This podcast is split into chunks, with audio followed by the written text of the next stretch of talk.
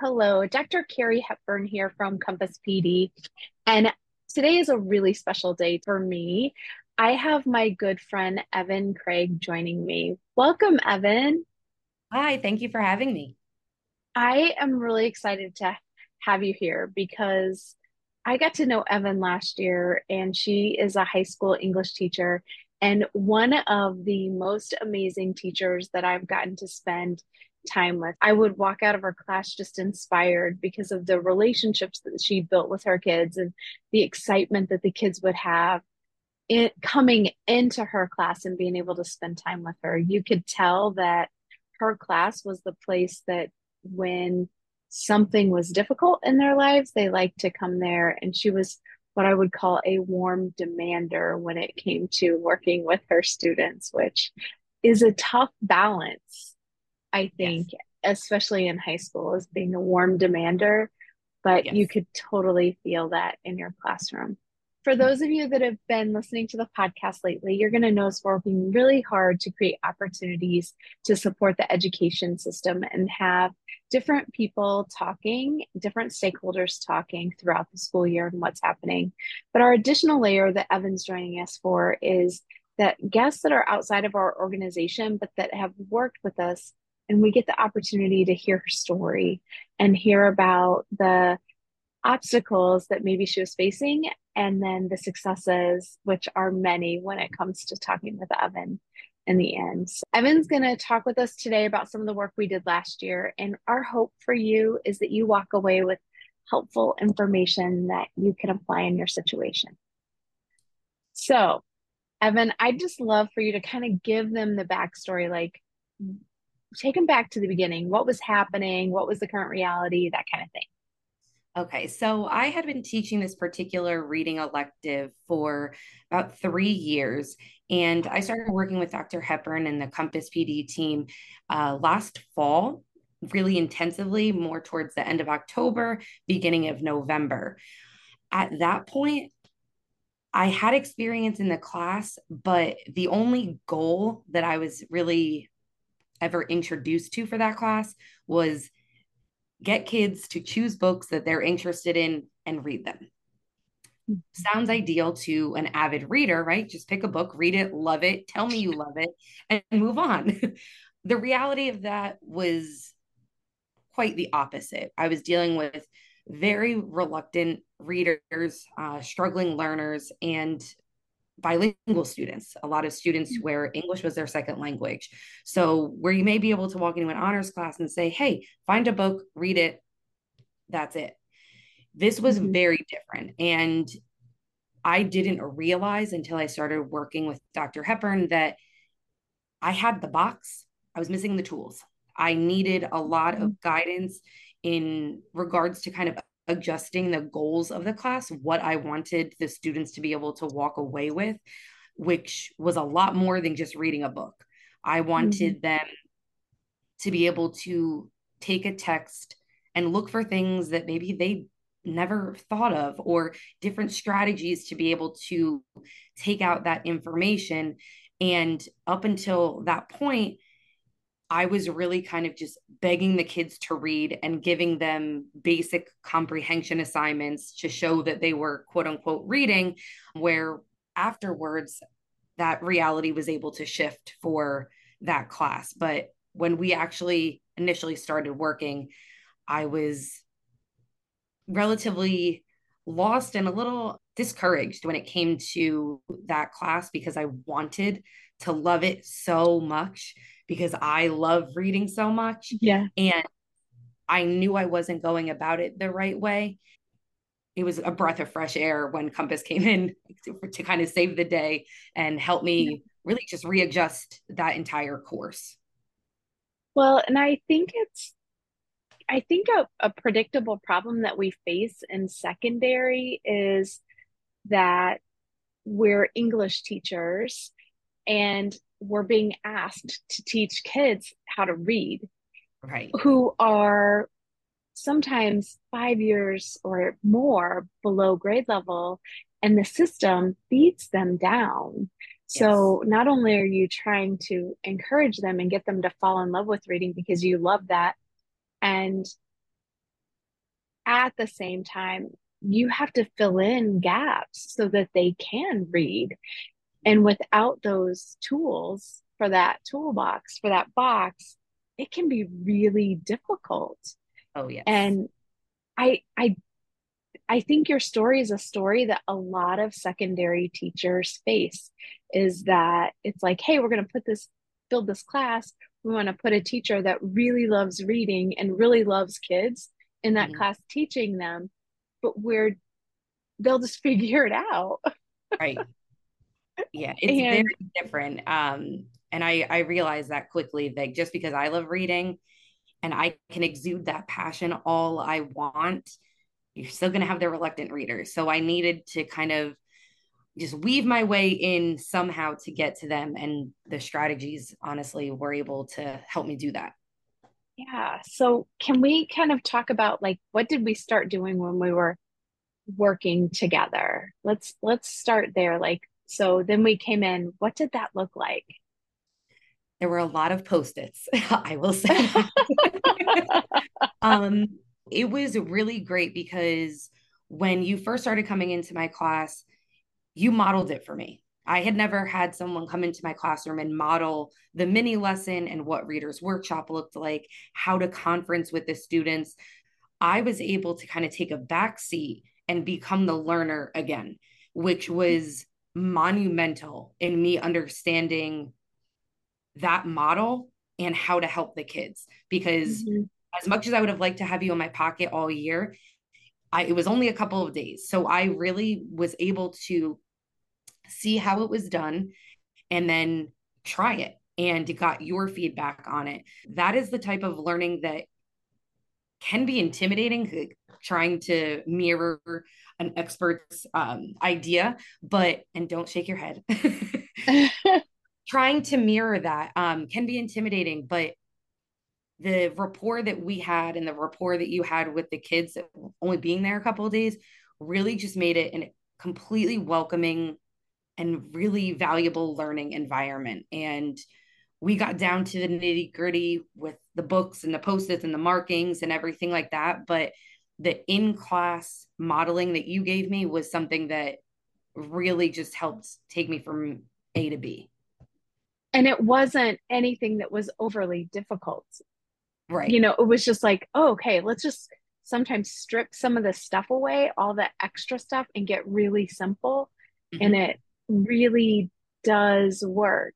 I think when I think about, well, you're like a sponge Evan and you you fully embraced it. You're like, oh my gosh, and you were bought in. So like I was oh, there yeah. one day and the next day you had your own post-its and I'm getting pictures, like text messages. So it was awesome. Not everyone feels that as comfortable, but you're very comfortable in your space and you're very comfortable trying new things out. I think the biggest obstacle when I think about your particular classroom was books, having yes. books that kids, because once you started seeing it, you started trying it. And once I was like, hey, this is a great tool I use, or this is a great tool I use. Next thing I know, like you've got all the tools, you've yes. got all these different things. Um, but the biggest obstacle I think that we faced in your class was having books that kids could read and feel successful in. Absolutely. I mean, I had hundreds of titles Mm-hmm. The vast majority of them were well above their reading level. So, with your help and your knowledge of those different leveled books, we were able to incorporate more. And those were the ones that flew off the shelves, the ones that mm-hmm. got had a lot of wear and tear by the end of the school year because the kids read them, they recommended them to their friend, they took them out. So it really made a huge difference where I'm trying to push these 300 page novels on them all mm-hmm. year and then you come in with maybe a 150 page graphic novel or something like that and it just it was life changing because the excitement on their faces when they were able to finish a book was just indescribable. Yeah. It's something that every single educator wants to see in their students. Well, and you know, I think I was I was talking about you the other day with a fellow educator and just saying I remember the day we did the text lineage in your Mhm. class. And so we were doing the text lineage and we were talking with kids that are reluctant readers. They do struggle with reading. It's hard. And so you don't want to read. And so when we were doing the text lineage and we were like, tell us about some of your favorite books, your favorite experiences. For those of you that are listening, like we heard things like the pigeon on the bus. Yes. Uh, we heard kids talking about like the diary of the wimpy kid um, which is all great books very fun books but that's the last positive experience they had had with a book Mhm. evan really did have like she had quite a load to lift and she did it beautifully and it's amazing because we did start october november Mhm. and by the end of the year, books are flying. Like she said, books are flying off the shelf. We didn't care if it was on grade level. Oh, We just cared that kids were we, we were moving them and they were they were crossing grade levels for sure, Absolutely. you know, but they were reading and built off of okay, this is where they were, you know, for some of them, the text lineage in that um pigeon books or the diary of a wimpy kid and we're like if you like this book here's another one we think that you'll like as well and that Exactly. was a really interesting and beautiful process i felt like Oh, absolutely. It was definitely worth the kind of the revamping of that entire course because I mean, within a couple weeks of us starting together, kids were coming up to me bragging that they finished the book and it was covered in post-its and they just wanted to talk to me about it. Or if something exciting happened in their book, they're explaining it to me, thinking I have all of the knowledge of the book, but me just nodding along and them just right being so happy to just talk about the book. And it really was infectious. Like when someone finished a book, another kid was like, Oh, but I'm close to finishing too. It really was encouraging for them to just see other kids reading. that moves us toward like the end like the impact it really did become a community of learners like a community of readers so just like in a, a class that you would be talking with your friends about your books the most reluctant readers had that same experience, that same feeling with you. Right. And I liked um, to celebrate them, to, to not just say, hey, good job, you finished a book.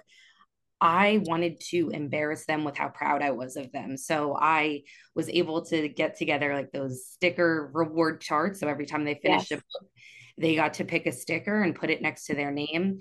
I created a certificate for them and I laminated it. And as I handed it to them, I had someone um, use their phone to sound an air horn and I gave them a piece of candy and celebrated that the Yeah. fact that they read it. And at first, the kids were like, Oh, miss, what are you doing? And then Uh-huh. by the end, there was one time I forgot the air horn and I was reprimanded for it. Like, Right. air horn, miss? So it really was, even in that aspect, um, maybe they had never been celebrated like that, but it was Mhm. something that I was just so proud of them for.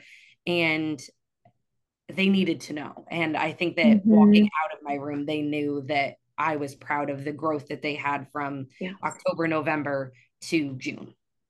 Yes. I was, well, there's no, you don't even have to think. They know how proud, like, you don't, that was a fact how proud you were of them. I was there one day and was able to see the kids, a couple of kids get their their sticker, their lamination, and some of them told us they hadn't actually read a book on their own independently in years. And Mhm. that was the first time that they had actually read a full book. And and it was really important to be celebrated.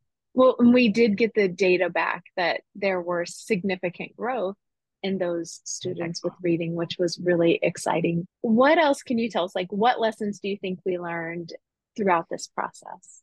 Well, I know for me, as an educator, it can be very hard to accept change, especially mm-hmm. a couple months into the school year. I know that there were times where I was like, I, I can't, it's November. I'm not, I can't switch my entire course. It's, it's going to have to be what it is right now. For me, it was a lot of trust. I just had to trust that you knew what you were doing and become vulnerable to it. And really just, that's why I committed myself immediately, getting the post-its, getting the books, getting the anything I needed because I wanted to go big or go home. And mm-hmm. I really did completely change that entire course in the matter of a couple months. And it was worth every single second. To other teachers that are maybe saying, oh, well, this is a lady from Missouri. What does she know about the students in my district? You like you have to trust the process. And for me, it was something that I would do a hundred times over. Um, it was just an indescribable time to see my kids really enjoy uh, reading as much as I would like them to. Oh, thank you so. That's so sweet. Thank you You're so welcome. much. We had such a fun, just such a fun time together, and to see the growth in the kids, and to see. I I do have to brag on you for a second. Like one time, I had written like this unit, so I'd written a unit just to kind of get Evan started. So she's, I'm like, just trust me, try this out. So she's like, all right.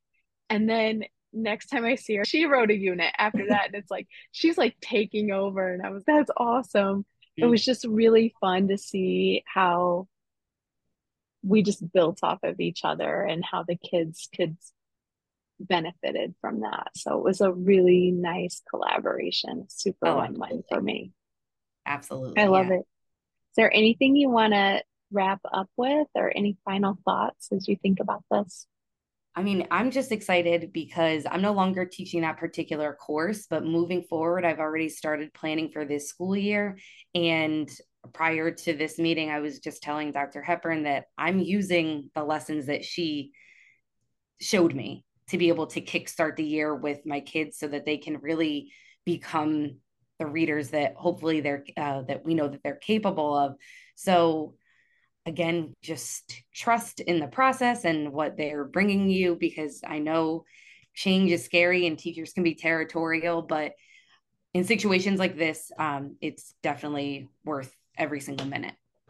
Oh, thanks. Thank you. Well, I just want to say thank you, Evan, because our journey's been fun. It's not over. We're oh. definitely staying in touch, and I'm super excited about this. We hope that this experience like this conversation was helpful for someone. If you didn't know, we have a big goal of impacting the learning of 1 million students at Compass PD. One way you can help us is by sharing this podcast with a fellow educator and hit that subscribe button. And then if there's anything you need, don't hesitate to reach out to us at Compass PD. You can find the contact us button on our website, and we would love to just chat with you about what's happening in your school. Have a great day.